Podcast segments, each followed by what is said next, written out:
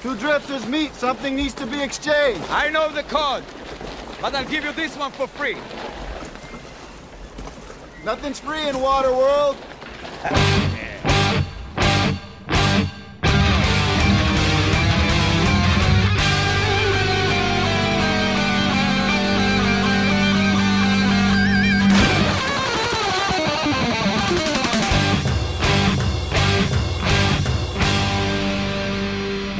Welcome to the Mad Max Minute presents Waterworld H2O minutes at a time. I'm Rick, And I'm Julia. and today we're talking about minutes 7 and 8, which begin with the Drifter turning down an offer to trade, and it ends with the Mariner in a race for his salvaged supplies.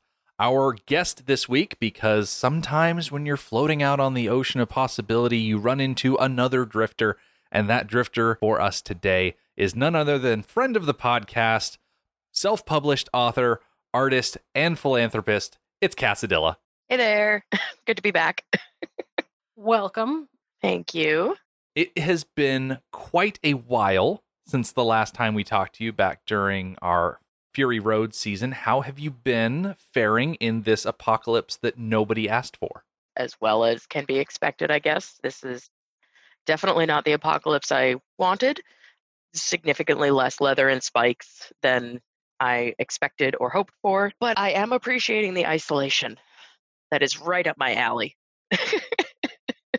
How are you guys doing? The isolation is working real good for me too. Yeah. I'm working from home and I love it. Mm-hmm. I'm not sure if the fact that we're doing a podcast about Waterworld 25 years after its release says anything regarding how we are during the apocalypse. I, I think it's too early to start drawing conclusions. Speaking of Waterworld, we were chatting before we hit record on the podcast, and you said that you just barely watched this movie for the first time. So I had seen it once, probably pretty close to when it came out. And my brain doesn't hold on to a lot of stuff. It just sort of purges periodically. Ah, So I remembered that Waterworld existed and some parts of it my brain thought was cool. And then it was taken over by that whole stunt show. And that was it. I was like, oh, Kevin Costner, who decided he was the leading man? What? I'm really not sure. Kevin Costner. And- yeah. And so I watched it again last night in preparation. I rented it on YouTube and watched it. And I was like, huh, okay, I can see why I haven't watched it since it came out. I mean, there are definitely parts of it that I thought were good. but I don't think it holds up quite as well as the Mad Max movies. Those are the bar, and very few things even come close in my mind. I agree with that. I think Waterworld is going to only benefit from us picking it apart. mhm. Yeah, it's just like when we were talking about Beyond Thunderdome. So many people pick at and hate on Beyond Thunderdome, but going through it minute at a time, granted, we're not using as fine of a tooth comb in this situation. but we were able to dig up so many good things in Thunderdome, and I think that that's going to be the case for this movie. I still have hope, even though hope is a mistake. I think that's true for these two minutes. There are lots of little things in these two minutes that, if you're just watching the movie, they happen so fast, they don't really mean much going forward. They don't matter to the whole movie. But to these two minutes, they matter a lot. yeah, I think we're going to find out a lot in today's discussion. I hope so. So we're kicking off these minutes with the character of the Drifter. He has just explained in the last episode that the boat that he is on now, he found it legal. He took it because the person he found on it was already dead. So he's just in the process of trading up. And as he says at the top of these minutes, he's just improving his means, which, at the risk of getting too high minded with a movie like Waterworld, I don't think you can really fault someone for wanting to improve their means, although I do admit that you can criticize how some people choose to go about doing that. Like the drifter, he's confined to the surface. He has to scavenge for what he finds up there. His means of improvement is theft. Not everyone can be like the mariner and can go down and dredge up your own fortune. And the mariner agrees with that statement. When the drifter says, just improving my means, the mariner nods. He's like, okay, I'm on board with that. And they don't see it as thieving. Yeah, I mean, if the guy's dead, then Yeah, who are you stealing it from? A dead guy? It's not stealing. Not in their world. I think in our world, it would be. You can't just take the car that you find a dead guy in. Our society doesn't work that way, but theirs does. Yeah. So the mariner buys this whole I found the boat with a dead guy on it, so I took the boat fair and square. Yeah. I feel like he basically immediately distrusted the guy. And when the drifter says that he's just improving his means and explains that he took it from a dead guy, he's like, okay, but he clearly still doesn't really trust him. Yeah, he goes from that into, well, I owe you then. Yeah. He pivots to more of this culture that they have built up around drifters. Mm. He's basically saying to the drifter, okay, game recognizes game.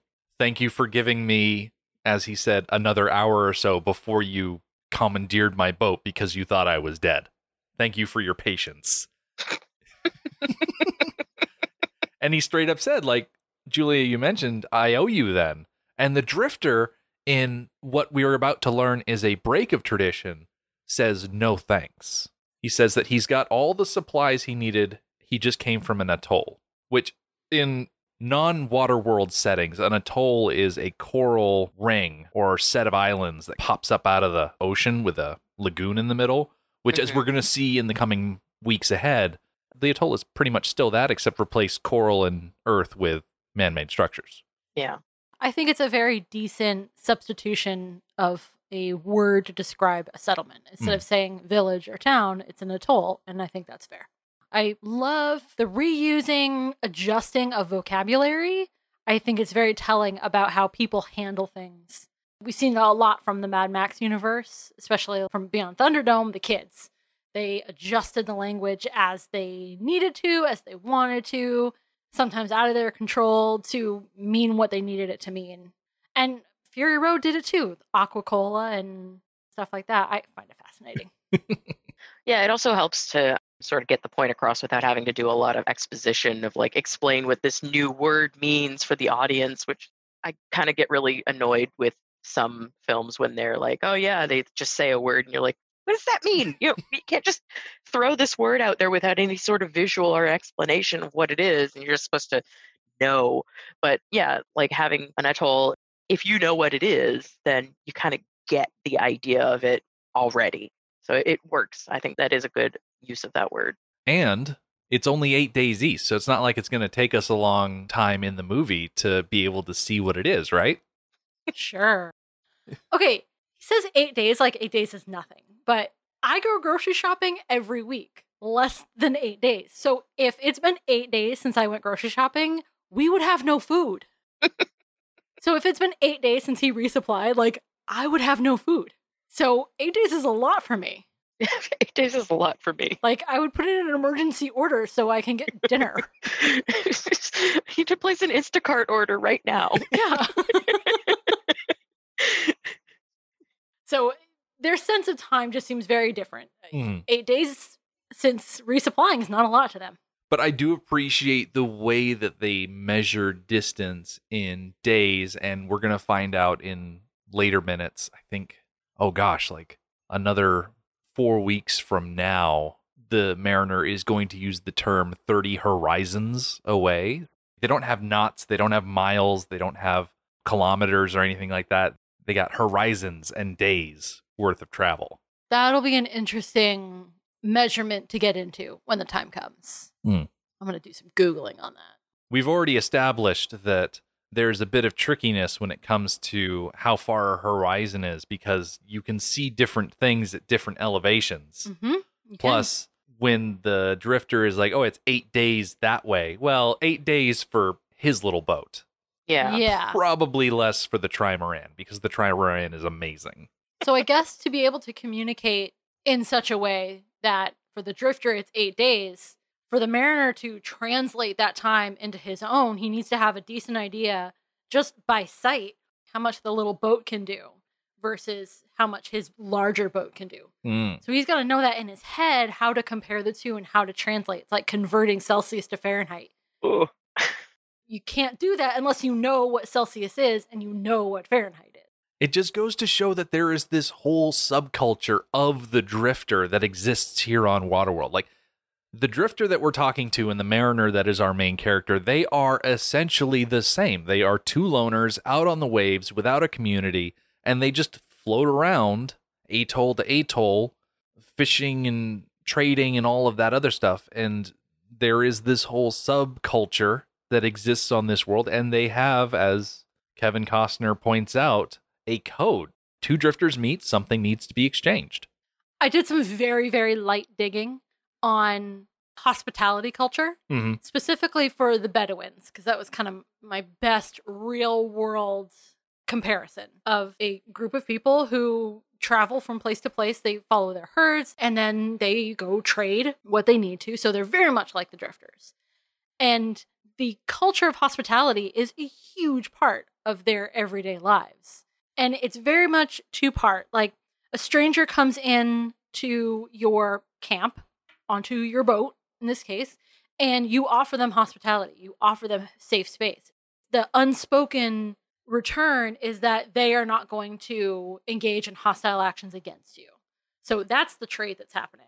I am going to be nice and generous to you and you're not going to attack me. Mm. And as long as everybody's playing by that rule it's incredibly successful and i found it very interesting that the drifter is pushing this off because he has already broken the rule. Mm-hmm. he is not willing to engage in hospitality or in trade because he's already broken the hostile action rule. Yeah.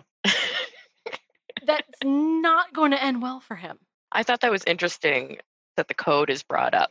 It's brought up again later in the movie, and so I'm not going to bring that up. But I thought it was interesting that it was brought up, and then they don't go into it any further.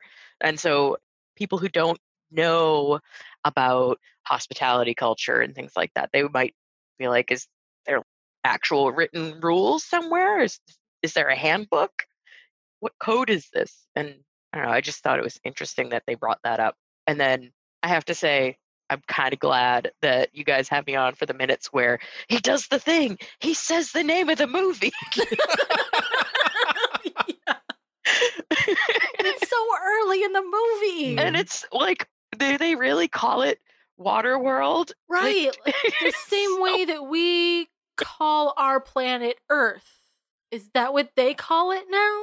I've always hated that we call our planet Earth. I know the name of our planet is so weird. It's the same thing we call dirt. Yeah. And then our sun is called Sun. Yeah. It's the sun. It's like, ah, like all on. the other planets in our solar system get cool names. And we get dirt. yeah, I do like that in Marvel and other places that Earth is called Terra. Mm-hmm. Yeah. I like that. So Yeah. I prefer that. but I just like Water World. It feels very roll credits. yeah. I'm saying the word so that you guys know what this world is called. Ugh. yeah, it's gross. Can you imagine if he had come up with some sort of other ridiculous name for this world that they all live in? The drifter says, I'm going to give this one for free. And then the mariner's like, oh, nothing's free in Big Drip Aquatown or something ridiculous like that. like, why do you even need to say nothing's free in blank? It's like nothing's free, period. Because you, Nothing's if the entire free. world is water world, you don't need to say in water world. Right. Like if a stranger does me a favor and I offer to do a favor back, the stranger doesn't say, nothing's free on earth. That would be weird. And I would look at them weird. You'd be like, what are you talking about? I wish I hadn't helped you. You're creepy. It would make sense if this line was used in the trailer, but I have yet to watch a trailer for this movie where the phrase nothing's free in Waterworld is used as a tagline or something like that. It would actually make a great tagline because that's a lot of the themes of this movie Mhm. is Yeah. exchanging some good or service for another good or service. And it's a big part of this movie, Mm-hmm. except for the free cigarettes everywhere. that was something and you guys can tell me if I shouldn't talk about this or not, but when I was watching the movie last night and then when I was talking with my mom about it this morning. She's like, "Where are they getting all these cigarettes Oh. Like, what's the deal with the cigarettes? It's and so the weird. paper? Where are they getting the paper? Because paper's so valuable." Mhm. And so mom said, "Maybe it's not tobacco. Maybe it's seaweed." Can you imagine just like burning seaweed and inhale? Oh my gosh. Oh, And I'm pretty sure burning seaweed is like greasy. Maybe that would explain why, as my mom said, why are they so grubby? I'm sorry, kind of jumping the gun on the talking about oh, stuff that's there. great. well, by the time it comes to cigarettes, I will definitely look up like alternate things you can smoke, Okay, including seaweed. okay. It also occurs to me, and I'll find this out, but it also occurs to me, can't you make paper out of seaweed? I mean, it's plant fiber, right? Yeah, but so can't you like mill it and dry it and yeah, I think it would have a different look than regular cigarettes, though. yeah. To get it to look white, you'd have to bleach it, which I can't imagine there's a ton of bleach out there in the world. No. There's sun bleaching. But it wouldn't get it like white, white. It'd Yeah. get, like dingy white at best. And then you have to find the filters Okay. we got time. all the time in the world. I initially bristle at the idea of someone using the catch all phrase of nothing is free in Waterworld, but then I realize that everything in Waterworld requires some sort of effort. There is nothing that you can think of in Waterworld that is inherently free, unless you count drowning as a thing. Mm. Oh, and sunburns. Okay, yeah, that's a good point. A sunburn and drowning, those two things are free in Waterworld. Everything else you've got to pay for. Hey, those don't count. Things that put your life and health in jeopardy don't count. Because in order to not do those things, that's what counts. Mm-hmm. Sunscreen costs. Having a boat or a life preserver or a flotation device to keep you from drowning, those things cost something. Negative things don't count. I would also say that while getting the sunburn would be free, you end up paying for it later. Mm. Oh, definitely. I like how when he says nothing's free in Waterworld, he is very obviously distrusting the guy. Like all of that distrust from the beginning of this minute, when he found out that the drifter took the boat from a dead guy, it's all back now. And then some when he says nothing's free in Waterworld. You can see it in his face and the way he says it. I like that he made it so clear that he's like, okay, something's up. I agree. It makes me think that the previous bit about the code and trade was more to draw out the drifter than the mariner was. So many water puns. I'm not even trying. The, the, the, the mariner was, you know, testing the waters, Yeah. uh, feeling out the drifter, kind of seeing where the drifter was going to go, yeah, where he was going to drift off to. exactly. And then he brought it back around to the point where he openly doesn't trust him anymore. Nothing's free Yeah. in Waterworld. Hmm. Yep. So what did you already take from me? hmm Later on in this minute, he seems surprised. I know. But And- you were so distrustful. Why are you surprised that he actually did take something? Yeah. And also, like, I mean, jumping ahead a little bit, why does he leave it out when he's not on the boat? Like, the thing that was taken, why did he leave it sitting out where it could be taken? That Put it does raise a good decks. point. Like, doesn't he secure his boat in some way? Like, Yeah. when you park your car and walk away, you lock it, right? Yeah. Yeah. I mean, I'm not going to leave a stack of cash sitting in my driver's seat with the window open. Right. Like, if I'm not going to take my person somewhere with me, like I just grab my wallet, I tuck my purse under the seat because I don't need something out there to tempt someone to break in. Right. I will give the Mariner one thing. What he did is he went to the middle of nowhere. He parked his car in the middle of an empty park and ride with nobody in sight for miles and miles and miles, and then thought, okay, I'm going to go away from my vehicle. He didn't assume that someone would happen upon it. Like when you leave your purse in your car when you go into the store, like there's other people around. This would be the equivalent of parking your car in the middle of Kansas with nothing but cornfields and then coming back and realizing, oh, wait, someone has stolen the air freshener off my rearview mirror. Okay. so I have thoughts on this because I was actually talking with my boyfriend last night about his father was giving him a hard time because they'll go out to the farm where there's like 100 acres in the middle of nowhere and he always locks his car and his father's like why are you locking your car Brr, brr, brr. It's like well if somebody comes along and they see this car they might think it's abandoned and who knows yeah there's nobody around middle of nowhere it's not locked not secured go for it take Yeah. whatever's in it so they may wait for a half an hour, an hour, and then Yep. take the opportunity to improve their means. Yeah, after that, it's fair game. It's abandoned. So lock it I do have to admit that the only reason that I lock my car every single time is that it auto locks when the key fob walks away from it. Otherwise, I don't really lock my car. Like, I don't really lock the house. Oh, I lock everything. I've had issues with people walking in, and I'm very much my space is my space. Grr. I always lock everything, It's a good habit to have. even bathroom doors when I'm in the house by myself, because I'm that weird. I don't know. Hey, whatever safety level you're at, Yeah. go for it.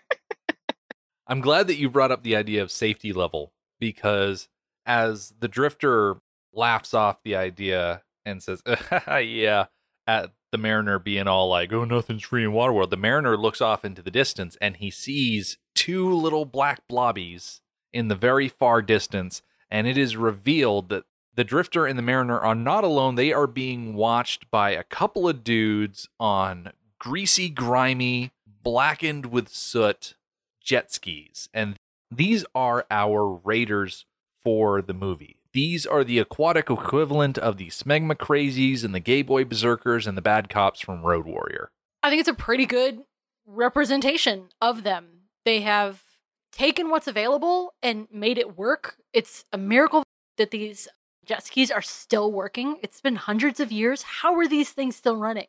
And they're not running real great. They're letting out a lot of black smoke, but the fact that they're running at all is miraculous. So they are scrappy and pulling it together, making it work.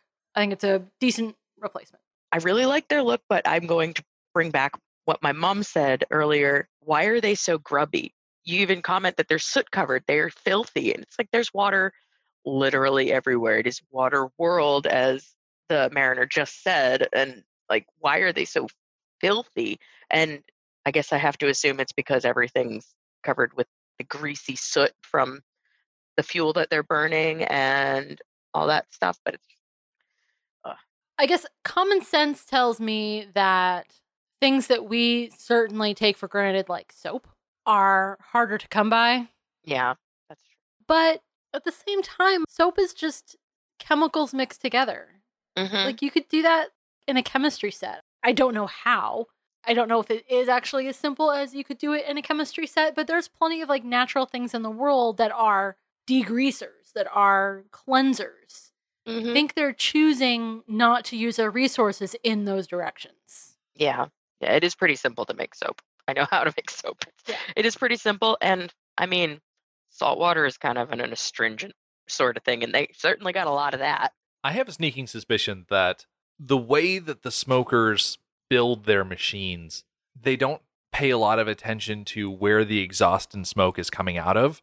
Yeah. As we pan across these jet skis, they've got all of these engine components popping out of the front, and of course, they're all sitting on the back. And it actually looks like the smoke is coming up past them. So even if they started off clean, they'd probably still get covered in this oil soaked smoke that would probably stick to them. And I feel like with the way that they use raw crude, rudimentarily refined into gasoline, at least I'm assuming they're doing some sort of refining because otherwise, how would it really work in engines? Yeah. But that oily smoke sticking to them probably wouldn't wash off with water as easily as some other more dirt based filth. Mhm. True. Making a lot of assumptions here about grease Right. and stuff. Yeah, grease based is harder. It's an interesting aesthetic too. The whole idea that every member of your gang is caked with grease and soot as opposed to having a more aesthetic based unifier like the bad cops in Road Warrior, they wore leather and full helmets and the gay boy berserkers were all kitted out with their football stuff and their mohawks and their crazy colors and things like that. Here it's just, hey, we're we're dressed in pretty much the same thing that everybody else is dressed in. It's just we're dirtier. Yeah. Oh, and they have cigarettes. Right. and they have innumerable cigarettes.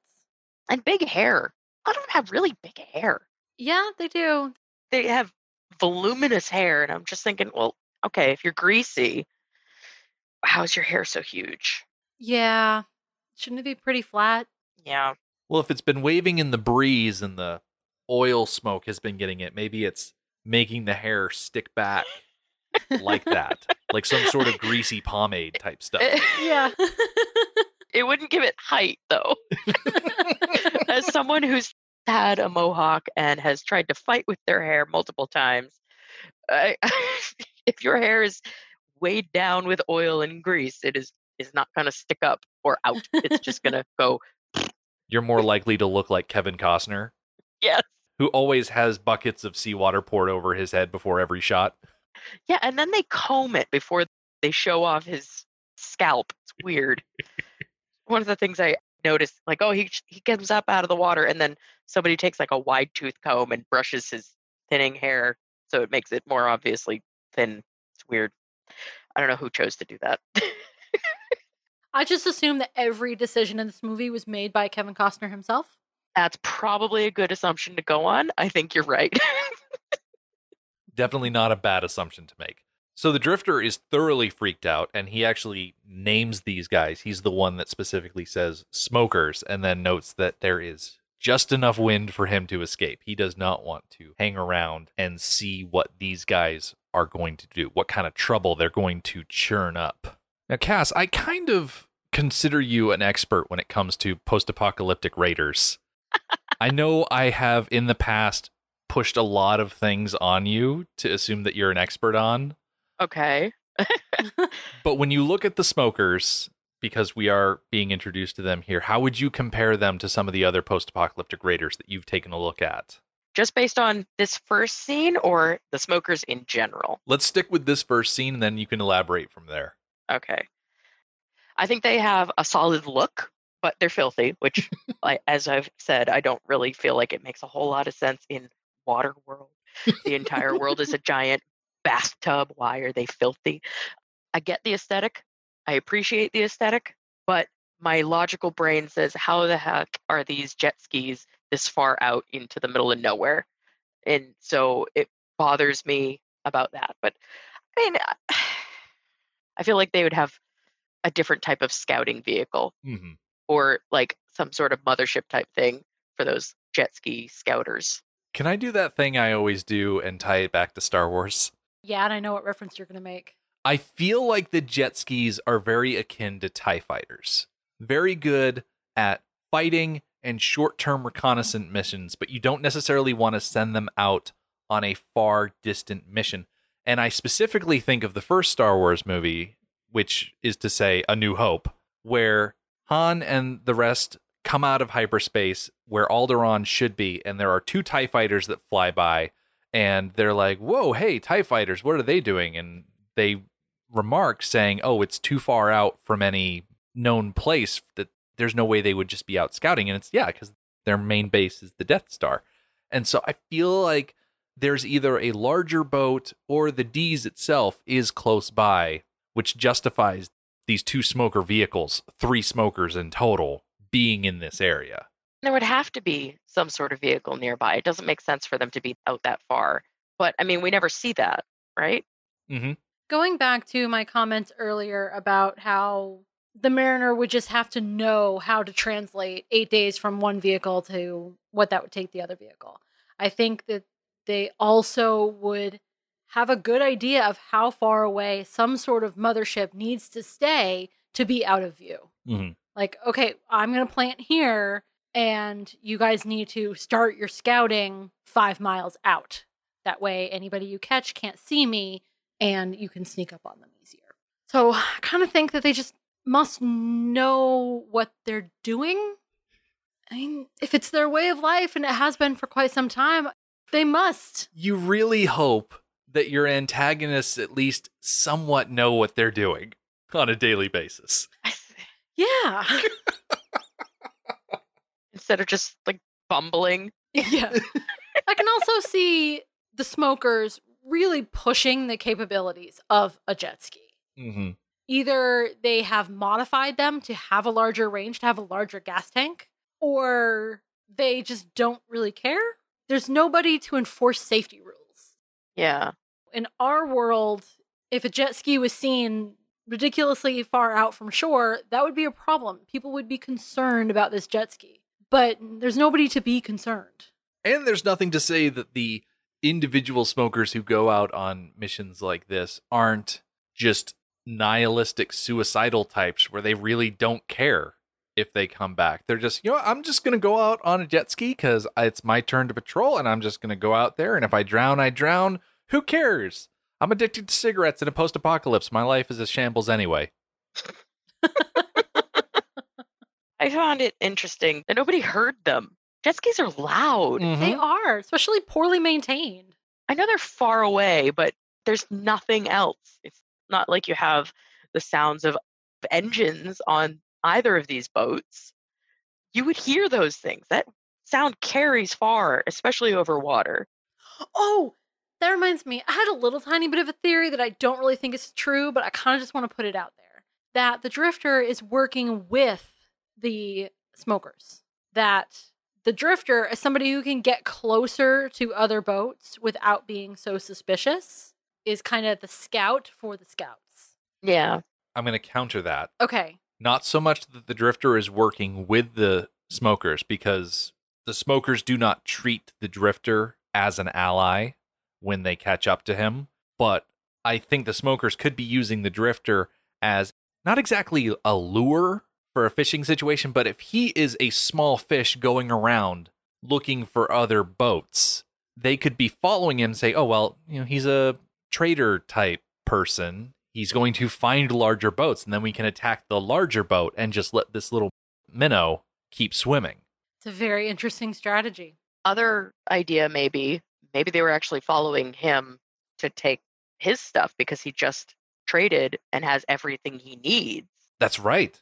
When he sees them, he doesn't say smokers just enough wind to get away clean to the mariner. He just says it to himself. Mm-hmm. So I don't think that he's working with them. I think that it makes more sense for them to be following him either to an ultimate goal or following him and he is the ultimate goal. But they just happen to find, like, oh, the mariner's there too. Let's get him. I like that idea. I think it might actually be quite clever to hang out not far from an atoll where people would come and trade and would supply up for multiple weeks, maybe even multiple months, hmm and then leave. Well, then you follow them quietly, slowly at a distance, waiting for them to either lead you to bigger fish or to be vulnerable enough that you can take them. Very interesting strategy. And of course, option three is that the smokers are just out there drifting and they happened to float close to the mariner and the drifter because we don't hear them moving around. They just sort of pop into existence out of coincidence. Yeah. So it could be that they were just sitting there the whole time, waiting in a similar way to the drifter for someone to float along. Like maybe they find a current and just ride it. Exactly. They find a current and just ride it because they would realize how loud they are. They would mm-hmm. realize how far away you can hear them coming. So, how do we get around that? We drift. Well, drifting doesn't really produce much unless you find a current. Like someone in a crowded elevator who has had too many lentils. They are acutely aware of how loud they can be, and it's up to them to find discreet ways to move around that is more quiet. And like a flatulent person in an elevator, everybody is in danger. So the drifter, he's got his strategy. He's going to put his sails up and get out of the way. The mariner looks back at his own mast. He's in trawling mode. That windmill that's spinning around the mast, we talked about it an episode or two ago, where that windmill is driving his trawling motors that are pushing him along through the water. So he's not going to win any speed competitions, he needs to get away. He also needs to get his float bag, which we very specifically see bobbing in the water. And so the drifter's like, buddy, don't try it. It's not worth it. They're too close. They will literally get you if you try and get that bag. And the drifter does something after warning the mariner not to try and go for the bag that I don't understand. The drifter is making a clean getaway. Yep. And for some reason, he reaches down, pulls up all of the limes that he stole from the mariner, and laughs in the mariner's face as he floats away. And I just don't understand why. I'm not sure I do either, other than he's an idiot. yeah. I think he figures that the Mariner's not long for this world. So, mm-hmm. hey, might as well rub it in his face. so stupid. yeah. The mariner, if he survives this encounter with the smokers, is going to figure out the limes are gone anyways. And Mhm. of course, the drifter took them. Yeah. That's not going to be any mystery. So you're already going to be a target, but why make it any easier? And then the Mariner does, I think, probably some of my favorite acting in the entire movie, Oh my gosh. where he yes. runs like full speed across his boat and then squats down and stares at his little lime tree, like inches, inches from it. Like, oh, Like, you are those my across limes he stole? No, they're from the other lime tree that's just hanging around. Kevin Costner, he's gripping onto the hand railing. He's leaning over, trying to get a closer look. And the shot where it begins with him standing on the bow, and then it does a dramatic zoom and tilt to show the empty lime tree. It is dramatic chipmunk meme from back in 2007 levels of ridiculousness. And I love it for that. I mean, it's certainly dramatic. It's just so unnecessary. and for a long time, in my memory, for a long time, I was very critical of him swinging over to take a look at the lime tree yeah. until I remembered the entire moment. Because the place he actually needs to get to is right next to the lime tree. Okay. It just makes me laugh how like over dramatic it is. Yes. It's like- and he's crouched over it and his head is moving around it as if he's checking each individual branch not by moving his eyes but by moving his whole body Yeah. i would like to take a dip real quick into the novelization for waterworld There was a novelization. oh, yeah.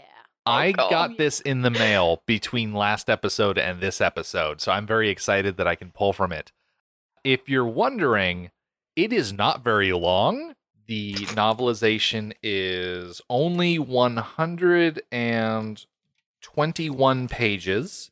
It is faster to read the novelization than it is to watch the theatrical release of this movie because they cut a lot of scenes out of the book because this is technically a young adult novel so they want to take out the part where for instance Helen offers her body to the mariner as payment for safe passage or the part of the movie where the mariner literally sells Helen's body for paper. So, with Can't those scenes out. Mm. we're left with other things. I like how this scene is handled in the novelization because, as it says on page seven, the mariner was looking at his floating salvage bag. It's not worth it, friend, the drifter called, shaking his head. Two small green objects tumbled out of his shirt. The mariner flashed a look at his lime tree and saw it had been stripped of its fruit.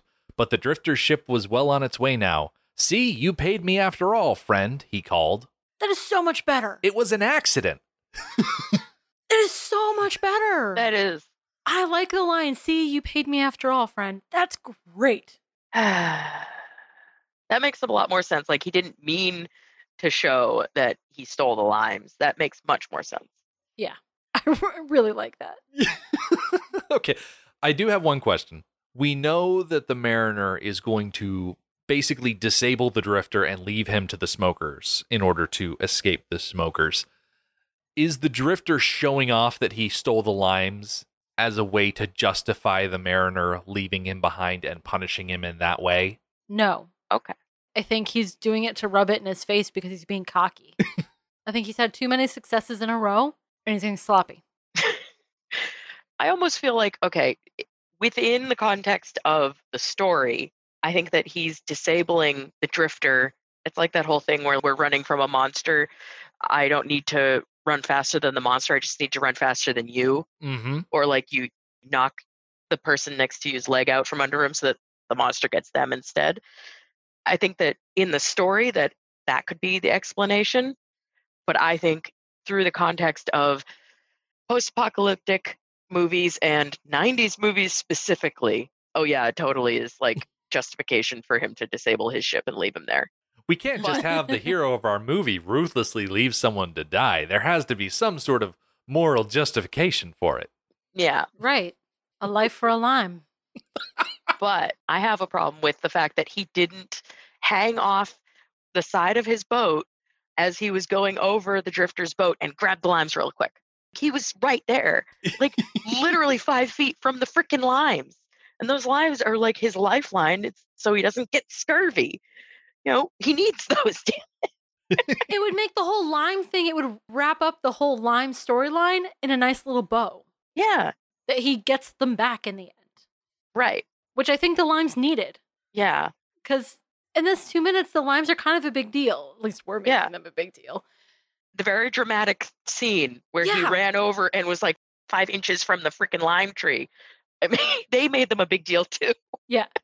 So it needs to be wrapped up in a way that makes sense. Yeah, With the drifter sailing away, the smokers still staying put for now, but movement needs to happen. So the mariner goes over, he throws a couple of levers, and cue the Transformers theme song because this boat be transforming. I love this. The mast goes up, the windmill comes down, the boom comes out, sails are coming out of everywhere, weight bags are coming down, and the drifter has no idea what he's watching. Even the smokers are like, huh, will you look at that? this is one of those scenes that if you're just watching the movie as a whole, it goes by so fast. hmm And it's not like we get to see it over and over again to drive it home what's happening. But, you know, when you're just watching two minutes, you see it. That a lot is happening right here. A lot of very impressive things are happening. Even in our world, boats don't do this. In production, the boat that they built to transform didn't do it on its own. Each of these little things that we see in clips is happening manually by a person just off camera. So this is a big deal. The scene when I was watching it, I don't know why specifically. It reminded me for some reason of Hook. I don't know exactly why, but like I guess when in Hook they go into battle and they like do the things with their armor unrolling and all these different like cause and effect sort of like incredible machine sort of things. I love that and it, it reminded me of Hook and then it made me sad that this movie isn't as good as Okay. I am aware that there are a lot of people who hate the YouTube channel CinemaSins, but there is one recurring thing that CinemaSins does where they say stuff, things, excitement, and that is how I would describe the transformation scene because all of these mechanical elements are happening. Stuff is moving, things are sliding, ropes are getting pulled through pulleys. There's all of this mechanical nonsense going on, and I love every second of it because I eat that junk up. Yeah. It is really great. It, it is. And it breaks my heart that this is a unique thing because one of the smokers, who I've nicknamed the piggyback smoker because he's riding piggyback on the guy who's actually steering the jet ski, he says the phrase, I've never seen that before. And I'm like, oh, that's a shame. Like, I want there to be more transforming boats out there because that's interesting. Ah, if Waterworld has existed for hundreds of years, how have the people not developed this kind of stuff? How have they not transformed their society and how they build things into things that are more effective, like this a boat that can be both a trawler and a speedy sailboat? Why is this unique? It doesn't make any sense. Are we going back to Maslow's hierarchy of needs again for stuff like this? Because the mariner is in a unique situation where he can take care of himself in ways that other people can't. So, in theory, he can justify spending more time on boat research and development than other people can. Okay, that is very true. and I think we'll see much more evidence of that when we make it to the atoll, where they are just subsistence living. They fight every single day just to stay alive. Therefore, they don't make it beyond that point into the categories of arts and entertainment and writing and theater, and they barely make it into politics because they work all day just to have water to drink and food to eat. Hmm. So okay, okay. I don't know about you guys, but if I've been out in the sun too long, I get really stupid. That's definitely a problem. yeah, Oh yeah. heat stroke and sunstroke, and that's Yeah. real. And you're not at your best. No, I do not do well with the sun at all. And at the end of the day, if even if I just go to the beach or if I'm out on a boat and the water is like reflecting the sun back up at me, my brain is fried. It's a fried egg into my skull and I it's not good. I would not be able to come up with much of anything. And along those same lines, we have the mariner who doesn't have to worry about those basic needs so much.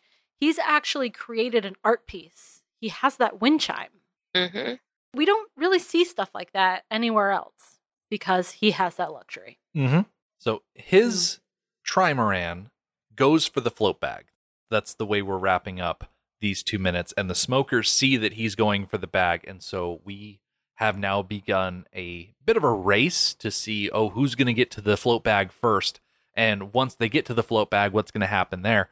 It's rather exciting. We are in an exciting thing right now. There is conflict and there is possibility. And unfortunately, the section cuts off for this episode but we have a lot to look forward to in the coming weeks. We do. I'm really looking forward to seeing what this trimaran can do. Mm-hmm. I find it interesting that the drifter recognized that the bag was a float bag. If in the previous minute the mariner said that he was just inside his own boat, Mm-hmm. just in a hole in the boat that had air in it, well, then where does this float bag come from? And why does he think it's valuable? Mm-hmm. Like, what could be in it? Without knowing that the mariner has these abilities, what does the drifter think could be in the float bag? Maybe that's why he thinks it's not worth it, because as far as he knows, it's just nothing. You know what that tells me is that as you're sailing around Waterworld, there's the possibility of finding neglected float bags. Hmm. That this is just a form of salvage that you can come across that are always worth investigating. Because you don't know. It could be sitting out there floating in the waves, just a random float bag. Maybe something fell off a boat. Maybe it's left over from some other situation. Maybe it's a form of food preservation. Like if you catch a fish, Yeah. but you don't want to kill it because you already caught a fish, put it in the float bag and drag it behind your boat. Ooh, I like that idea. That's really smart. then it comes loose in a swell and then it's just left floating there. Maybe someone's using it like a swamp cooler. hmm hey, I've got all of this stuff that I want to preserve. I'm going to put it in a bag and let it float here. And That'd be cooler than sitting in the sun. exactly. Yeah. No one's got refrigeration. Yeah. Ooh. As Kevin Costner said, whenever two drifters meet, something needs to be exchanged. So, here at the end of the episode, Cass, is there anything that you would like to tell people to go check out? This is our way of exchanging things. Any sort of recommendations you'd like to make for people to spend their time checking out? uh, I'll give you this one for free. I got I got nothing. I got nothing to plug this time. My own projects are either still too early in the works or have since been paused indefinitely. So I got nothing specific to plug right now, but I, I do appreciate the offer. So you All can I'll give you this one for free. I love it. Cass, thank you so much for joining us. It's been a delight having you with us again. Yeah, no problem. Always a pleasure. As for us, coming up next time, we get to see the Mariner demonstrate the superiority of his trimaran, and we also get to see him teach the Drifter why you should never steal another man's limes. The Mad Max Minute podcast is a fan project by Rick and Julia Ingham. Waterworld was written by Peter Rader and David Twohy, directed by Kevin Reynolds, and presented by Universal Pictures. Mad Max Minute is produced and edited by Rick Ingham. Our opening music is Verdi's Dies Irae by Daniel Batista of danielbatista.com. Our home on the internet is madmaxminute.com. You can follow us on Twitter at madmaxminute. And like us on Facebook by searching Mad Max Minute and join our Facebook listener group, Mad Max Minute Beyond Microphone. If you'd like to support the podcast, visit patreon.com slash madmaxmin. Thank you for joining us for Waterworld Episode 4. See you next time.